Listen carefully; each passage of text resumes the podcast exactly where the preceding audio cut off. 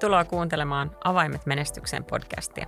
Tässä podcastissa mietitään, mitä meistä jokainen voi tehdä kokeakseen menestyvän elämässään ja toki sitä, miten menestyksestä voi tehdä juuri sitä oman näköistä. Mä olen Satu Alman. Ja mä olen Nora Tog. Tänään keskustellaan unelmoinnista. Unelmoiko menestyjät? Mitä hyötyä unelmoinnista on vai onko se ihan turhan päivästä hommaa? Tämä on aihe, joka jakaa porukan aika usein kahtia. On niitä, jotka unelmoi, kertoo unelmistaan ja no, tekee niistä totta. Ja sitten on niitä, jotka pitää unelmointia juurikin ihan turhan päiväisenä hömpötyksenä ja mitä sitä nyt perusveivausta lähtisi muuttamaan. Emme sitä koskaan kuitenkaan tuu mitään, niin ihan turhaa. Unelmoinnissa isoin hidaste on mun mielestä toi asenne, että se olisi turhaa. Tai että heti jos toinen uskaltaa kertoa unelmistaan sulle – niin sitten alkaa semmoinen syvä analyysi, että voiko toi nyt edes olla mahdollista ja jos niin, mitä sä sitten aiot tehdä? Mä sain kerran kysymyksen siitä, että mitä sä tekisit, jos sä voisit tehdä ihan mitä vaan? Ja mä ajattelin oikeasti, että nyt mä en anna minkään mun rationaalisen ajattelun rajoittaa mun unelmia, vaan siinä hetkessä mietin, että mikä olisi se, mitä mä nyt oikeasti sitten tekisin, jos kaikki olisi mahdollista. No, mitä? Jännitys tiivistyy. Mä sanoin, että mä haluaisin olla hevostenhoitaja. Okei. Okay. Mieti, kuinka kaukana tämä on siitä, mitä mä oikeasti teen. No on se kyllä, jos nyt ollaan ihan rehellisiä, niin hyvin kaukana. Niin. Ja mulla oli vaan semmoinen fiilis, että se jotenkin toisi mulle sellaisen tunteen – sellaisen niin kuin täyttymyksen tunteen, että sit mä varmasti voisin tosi hyvin. Mä en tarkoita, että mä voisin mitenkään huonosti nyt, mutta jos joku unelma pitää sanoa, niin sitten mä, mä sanoin, että hevosten hoitaja. Vau, wow, aika makeeta. Mm. Enkä aio sitä ruveta tekemään. Ja hei, kaikkea ei tarviikaan saavuttaa, ei tarviikaan tehdä. Et jo pelkästään unelmointi rikastuttaa elämää. Et eihän se, että sä mietit, että vau, hevosten hoitaminen olisi ihanaa, niin eihän se ole keneltäkään pois. Ei todellakaan. Mulla itse asiassa oli tämmöinen kohtaaminen muutama viikko sitten. Oltiin parin ystävän kanssa tällaisella päiväristeilyllä, öm, tämmöinen saaristo-risteily, mm. jossa istutaan kannella, nautitaan auringosta ja juomista ja näin päin pois. Ja siinä tota, meni useita aika hienoja veneitä ohi. Ja kuten varmasti aika moni muukin siellä saaristoristelyllä, niin mekin intouduttiin sitten puhumaan näistä veneistä.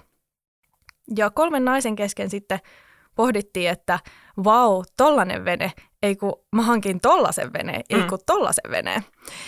Ja sitten lopulta mä ehdotin, että hei, että mitä jos tota, hankittas tommonen vene ihan sillä naisten kesken. Mm-hmm. Ja se oli siis semmoinen iso, hieno vene. En todellakaan siis uskalla edes arvata, kuinka paljon se maksoi. Mutta pointti oli se, että se oli hauska unelma, hauska hmm. ajatus. Ja tähän sitten tota, mun ystävät tietysti heitti, että hei todellakin, että todellakin ostetaan naisten kesken tollainen vene. No meidän edessä istui sitten tämmöinen mies, jolle tämä meidän unelmointi oli aivan liikaa. ja hän no. siis kääntyi mua kohti hyvin aggressiivisesti. Ja hyvä, ettei niinku sylki lentänyt naama asti, kun hän alkoi sitten meitä siinä painamaan alas. Että teillä tytöillä ei ole mitään käsitystä, mitä tuommoinen vene edes maksaa. Te ette pysty edes teidän tuloilla tuomaan tuollaista satamaa. Apua. Joo, ja, ja tota, mä menin tästä aivan siis hämilleni, että mitä täällä tapahtuu. Ja sitten tämän miehen puoliso, oletettu nainen, joka istui vieressä, kääntyi, taputti miestään olkapäälle ja sanoi, äläs nyt, anna tyttöjen nyt vähän haaveilla. Mm. Ja mun ihana sanavalmis ystävä sitten napautti tähän takaisin vaan, että mitä sä tiedät meidän tulotasosta? Tämä on jäänyt mulle mieleen, koska se oli niin yllättävä tilanne, että mitä, mitä pahaa siinä meidän venehaaveilussa, siinä meidän keskustelussa oli. Mm. Mä koen, että se miehen purkautuminen kertoi enemmän hänen mielen ahtaudesta kuin siitä, että me ollaan vähän hölmöjä tyttöjä, jotka haaveilee liian kalliista veneestä. No nimenomaan. ehkä hänen haaveena on ollut aina saada sellainen vene ja hän on yrittänyt sellaista saada, mutta tulotaso ei sitten ole siihen riittänyt. Niin, sitähän se varmasti just on. Ja että se oli hänelle liian kova paikka, että kolme nuorta naista oikeasti keskusteli siitä, että miten me ostetaan toi vene. Mm. Unelmointihan on yksi tapa tutustua itseensä. Että saa selville, että mikä se mun oma juttu on ja ehkä jopa sellaista, että mitä muutosta mä kaipaan mun elämään. Ja mulle tämä hevostenhoitaja-unelma toi ehkä sen, että mä rupesin miettimään, että mikä siinä hevosen hoitamisessa sitten on se juttu. Miksi se olisi unelma? Mikä se fiilis on, minkä mä siitä saan? Ja toisaalta taas se ymmärrys siitä, että mä en aio sitä unelmaa tehdä todeksi, mutta mitä muuta mä voisin tehdä, jotta mä saisin sen samanlaisen tunteen? Niin, unelmoinnin avulla voi löytää uusia ajatuksia ja luovuutta, koska se unelmointi tapahtuu usein niin sanotusti boksin ulkopuolella – että unelmien ei tarvitsekaan olla konkreettisia, vaan saa uskaltaa maalata. Että tämmöistä kaikkea ja sit mä ratsastaisin sadun hevosella ja Tervetuloa. tulisin sinne farmille mun veneellä ja mä oon muuten hevosille allerginen, että on nyt ihan hyvä hetki sitten pohtia, että mitä se ratsastaminen mulle sitten oikeasti edustaisi. Mutta nimenomaan, että, että ei tarvitse olla mahdollista saavuttaa sitä unelmaa. Niin miksei me sitten uskalleta unelmoida? Et miksi tulee se niin sanottu konkretian jarru päälle? Yksi henkilö mun verkostossa sanoikin tässä vähän aikaa sitten, että mun mielestä on turha unelmoida tai puhua unelmista ylipäänsä, koska nehän on vaan tavoitteita, joten on parempi mennä heti toimintaan. Ja mä lähtisin haastamaan tätä just. Että unelmoinnissa saattaa olla paljon suurempiakin hyötyjä kuin vaan se, että niitä halutaan realisoida aina ei todellakaan tarvitse järkeillä ja keskittyä siihen actioniin tai tuloksen tavoitteluun. Sä sanoit tuossa aikaisemmin, että kun sä lähdit miettimään, että mitä sä tekisit, jos sä voisit tehdä ihan mitä vaan. Ja että kuinka sä et halunnut antaa sun rationaalisen puolen rajoittaa sitä sun mm. unelmointia. Niin yksi este tälle unelmoinnille voi juurikin olla se, että siitä järjen äänestä ei uskalleta päästä irti. Sitten toinen on se, että ollaan saatettu oppia sellainen negatiivinen tapa tarkastella asioita, että käydään ensin ne riskit ja ongelmat läpi. Juuri tämä, että teillä ei ikinä ole varaa mm. tähän veneeseen tai hevoseen tai whatnot. Et on muuten tosi raskasta, että jos sä kerrot toiselle sun unelmasta ja toinen heti alkaa lannistaa sitä, tulee semmoinen myrkyllinen vastaanotto tai kyseenalaistetaan. Toki saa niin kun mä sanoisin, että saa yllättyä ja olla silleen, että okei, mielenkiintoista.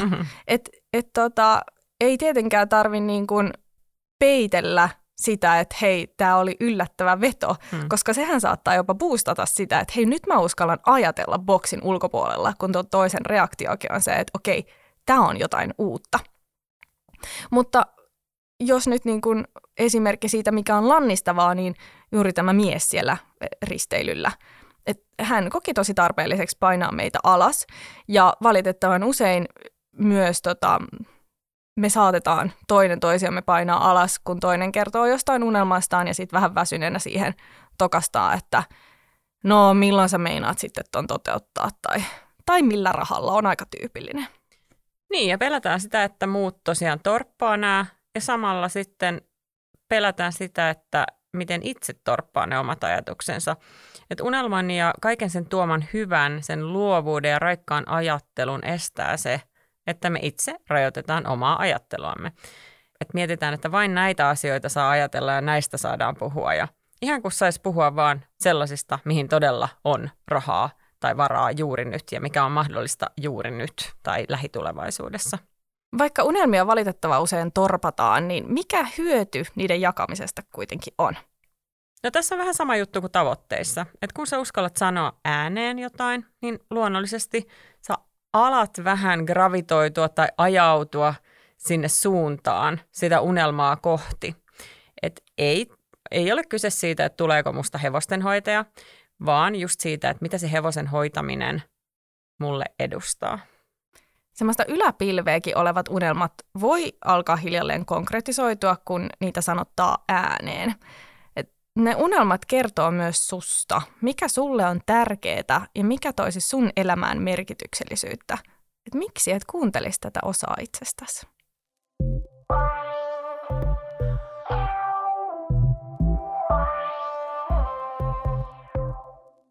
Miten menestys ja unelmointi sitten liittyy toisiinsa? Unelmoiko menestyjät? Unelmoi. Piste. Okei. Okay.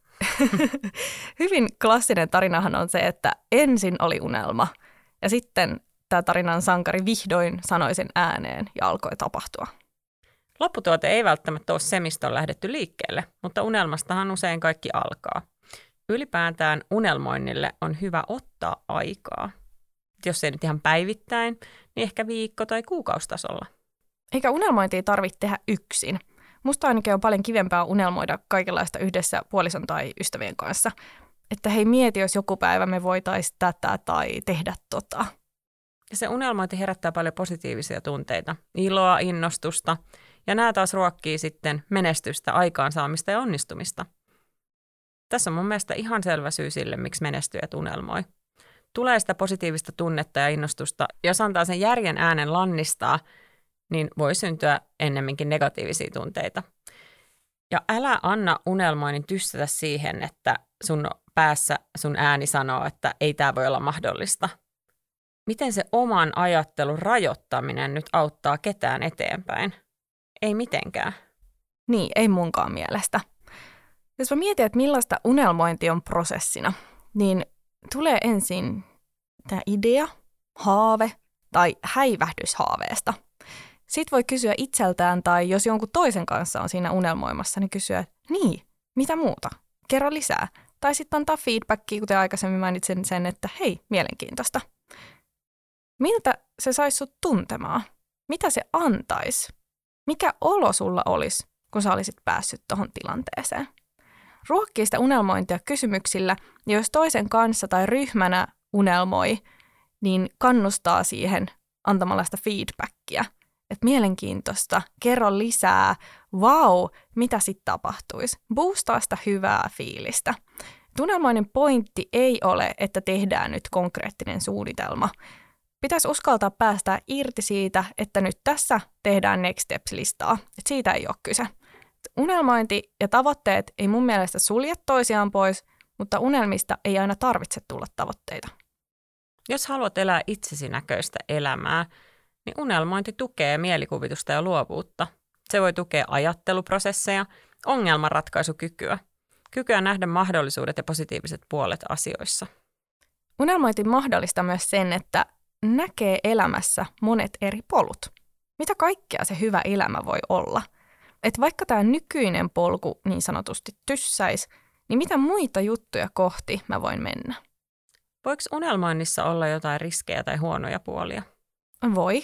Ähm, sanoisin, että semmoinen vähän liian pääpilvissä kulkeminen, eli unelmat ja realiteetit alkaa hämärtyä. Unelmasta tulee semmoinen pakkomielle, näkee itsensä huonossa valossa, jos ei saavuta sitä unelmaa. Mm. Et jos sulla on tällainen haluan olla maailmanvaltias unelma ja siitä tulee pakkomielle ja todella kokee voimakasta riittämättömyyttä nykytilasta, niin eihän se ole kauhean terveellistä. Silloin saattaa unohtua koko sen matkan ja kehittymisen tarkoitus ja elämästä ja tästä nykyhetkestä nauttiminen ja realiteetit sumentuu ja sitten unelmasta tulee vaan sellainen suorite. Pahimmassa tapauksessa unelmasta tulee pakkomielle ja sehän voi aiheuttaa isoja ongelmia henkisessä hyvinvoinnissa, sosiaalisissa suhteissa ja jopa taloudellisia riskejä. Ja lähipiiri saattaa kokea, että sun käyttäytyminen yhtäkkiä on tosi omituista ja sä elät niin sanotusti pilvilinnoissa. Ja jos mä ajattelen niin itseäni, niin mikä voisi mulla vaikka lähteä täysin lapasesta, jos nyt unelmoidaan riskejä, niin, niin mun harrastus CrossFit, niin enhän mä nyt uskaltaisi edes ajatella, että mä voisin voittaa CrossFit Gamesit, maailmanlaajuisen kilpailun. Tavallaan joo, se voisi olla realistinen unelma, mutta oikeastaan jos ajattelee ihan mun niinku fyysistä kapasiteettia ja mun ikää ja kaumasta harrastanut, niin aika epärealistinen. Jos mä kuitenkin olisin saanut tällaisen päähänpinttuman, että tämä on se juttu, mun on niinku pakko mahdollistaa tämä ja hankkia kaikki maailman parhaat valmentajat ja satsata pelkästään siihen, mä lopetan mun duunit, niin kyllä mä saattaisin ruveta ottamaan niinku ihan käsittämättömiä taloudellisia riskejä, jotka saattaisi vaarantaa niin mut ja mun läheiset ja voisi vaikka ajautua talon panttaamiseen, töiden lopettamiseen, jotta mä voisin vaan treenata ja mennä sitä mun unelmaa kohti täysin epärealistisesti. Ja siis saahan tuosta CrossFit Gamesin voittamisesta unelmoida, mutta jos haluaa viedä sen unelmoinnin pikkasen syvemmälle, jotta se olisi semmoinen tutkimusmatka itseensä, niin voi tarkastella sitä, että mitä tämä kisan voittaminen mulle edustaa. Mm. Mitä sitten tapahtuisi? Et miettii itseään siinä tilanteessa, kun on saavuttanut sen unelman, että miltä se sitten tuntuisi. Toi on hyvä. Mun tuli mieleen nyt tästä urheilun maailmasta toinen tarina. Mun hyvä ystävä Eve on siis voittanut fitnessin maailmanmestaruuden tuossa muutama vuosi takaperin ja on ollut äärimmäisen mielenkiintoista seurata tällä lähietäisyydeltä sitä hänen matkaa, kuinka hän kasvo maailmanmestariksi. Ja haluan nostaa siis tämän esimerkin nyt tähän, koska toi laji on hyvin vaativa. Että vaikka sä olisit todella, todella hyvä, niin se, että susta tulee maailman paras, maailman mm. mestari, niin ei ole todellakaan mikään pikkujuttu. Et sä oot kyllä todella omistaa sen koko elämässä sille lajille, jotta se on mahdollista. Ja hänellä siis tosiaan oli haaveena tämä, että voittaa maailmanmestaruus. Hän unelmoi siitä. Ja urheiluuralle tietysti mahtuu erilaisia vaiheita, haasteitakin, että kaikki ei aina ole sitä ruusuilla tanssimista. Mutta mitä hän teki, mitä mä sanoisin, että mitä menestyjät tekee, mm. on, että hän mietti, että mitä se voittaminen edustaa, miten maailman mestari käyttäytyy, miten maailman mestari treenaa, syö, palautuu, asennoituu. Ja etenkin mikä se mind game siellä takana on. Että hän ei vaan treenannut, vaan hän alkoi jo siinä valmistautumisvaiheessa elämään sitä maailmanmestaruutta todeksi. Ja tässä nyt, jos tarkastelee tällaista lähestymistapaa, niin siinä käy niin, että sä saat ikään kuin jo sen voittamisen kokemuksen sen prosessin aikana, vaikka sä et itse voittaiskaan sitä kisaa. Koska hän on koko ajan elänyt kuin maailmanmestari. Hän on elänyt sitä tunnetta jo todeksi. Ja voi vitsi, mikä se fiilis. Siis mä muistan, mullekin tuli kylmät väreet ja pieni itku, mm. kun hän voitti. Koska se oli kyllä todella sen kaikin unelmoinnin, sen unelman konkretisoitumisen, sen kaiken ison työn arvosta. Hän oli sen tehnyt. Se oli ihan uskomatonta. Ja tämä on yksi, mä sanoisin, mun semmoinen ehdoton inspiraation lähde, kun mä mietin, että mitä hyötyä unelmoinnista voi olla. Toki tässä unelmasta tuli konkreettinen tavoite, ja vaikka siitä ei aina tarviskaan tulla tavoitetta, niin toi Even hyödyntämä tekniikka, että sä alat jo elää sitä tunnetta, mikä siellä unelman saavuttamisessa on, niin on jotain semmoista, mitä me kaikki voitaisiin tehdä ja oppia. Et se, että kun mulla on vene tai sulla on hevonen mm. hoidettavana, niin mikä se on se tunne, mikä meillä silloin olisi, ja miten me voidaan sitä tunnetta jo nyt alkaa elää todeksi. Ihan loistava esimerkki. Mä oon muutamia kertoja just sanonut jollekin asiakkaalle samankaltaista unelmassa, missä he on halunnut uuden työpaikan. Ja silloin kehottanut heitä miettimään, että mieti sitä tilannetta, kun sulla on jo se. Millainen fiilis sulla on silloin? Ja just toi, että ruvetaan elämään sitä unelmaa jo siinä ajatuksissaan, niin on mun mielestä tosi voimakas juttu. Totta kai tietyissä rajoissa.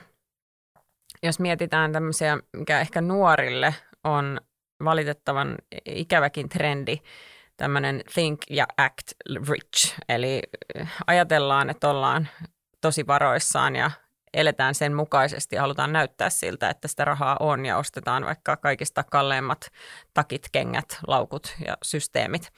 Ja sulla ei oikeasti ole varaa siihen, jolloin sä luot sellaisen illuusion niin itsellesi kuin muillekin jostain, mikä ei ole totta.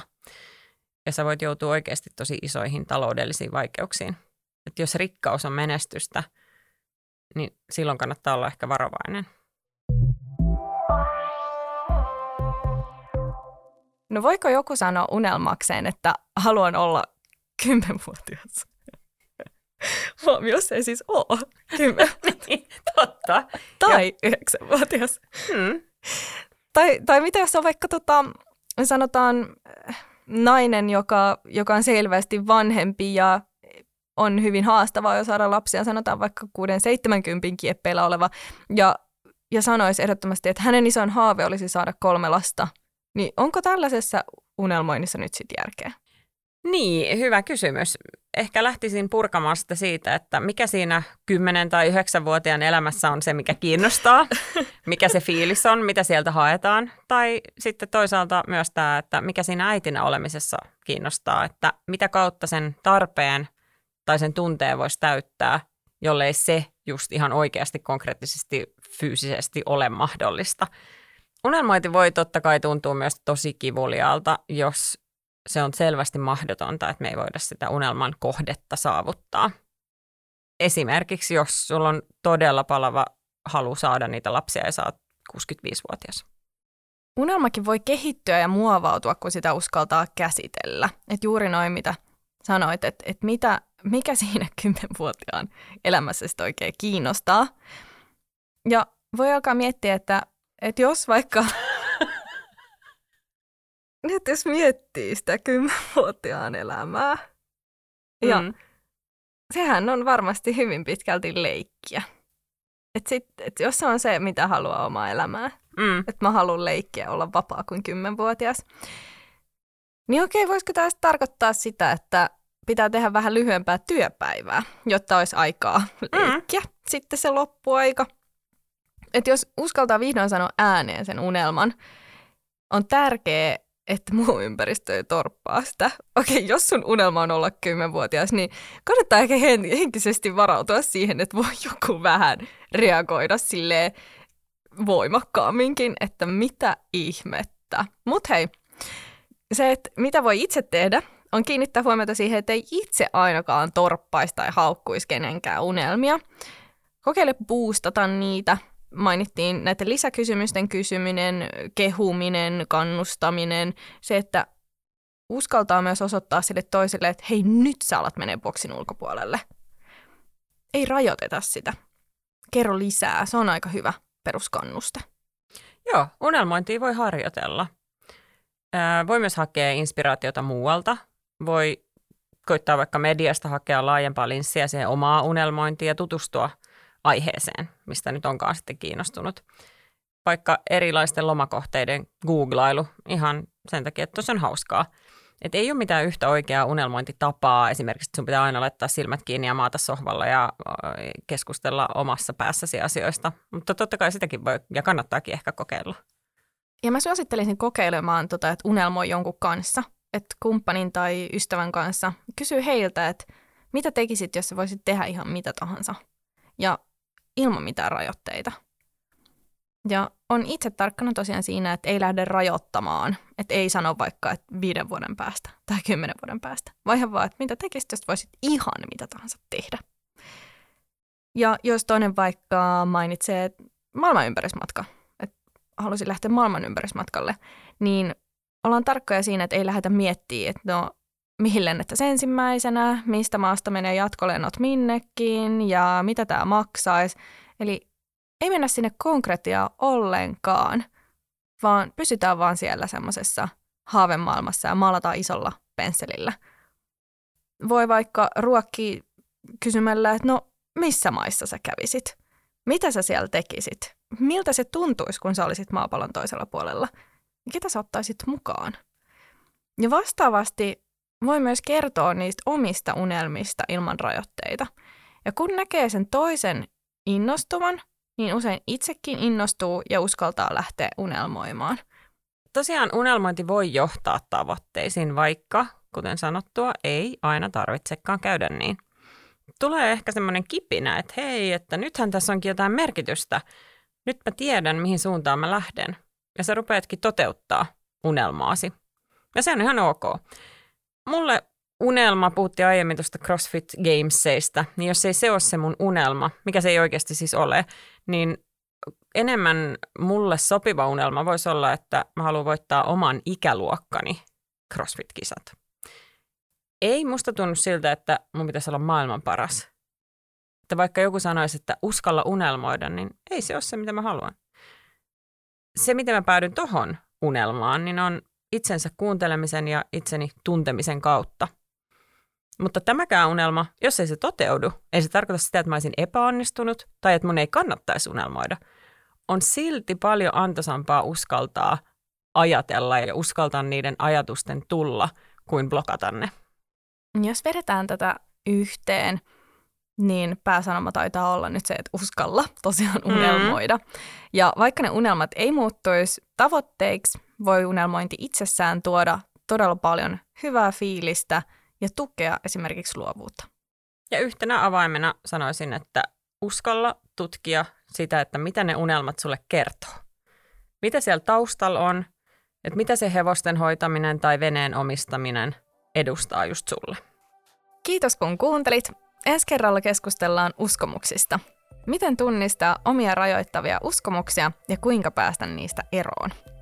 Jatketaan keskustelua ja unelmointia tuolla Instagramin puolella. Löydät meidät, kun haet Menestyspodcast. Kiitos ja moikka! Heippa hei!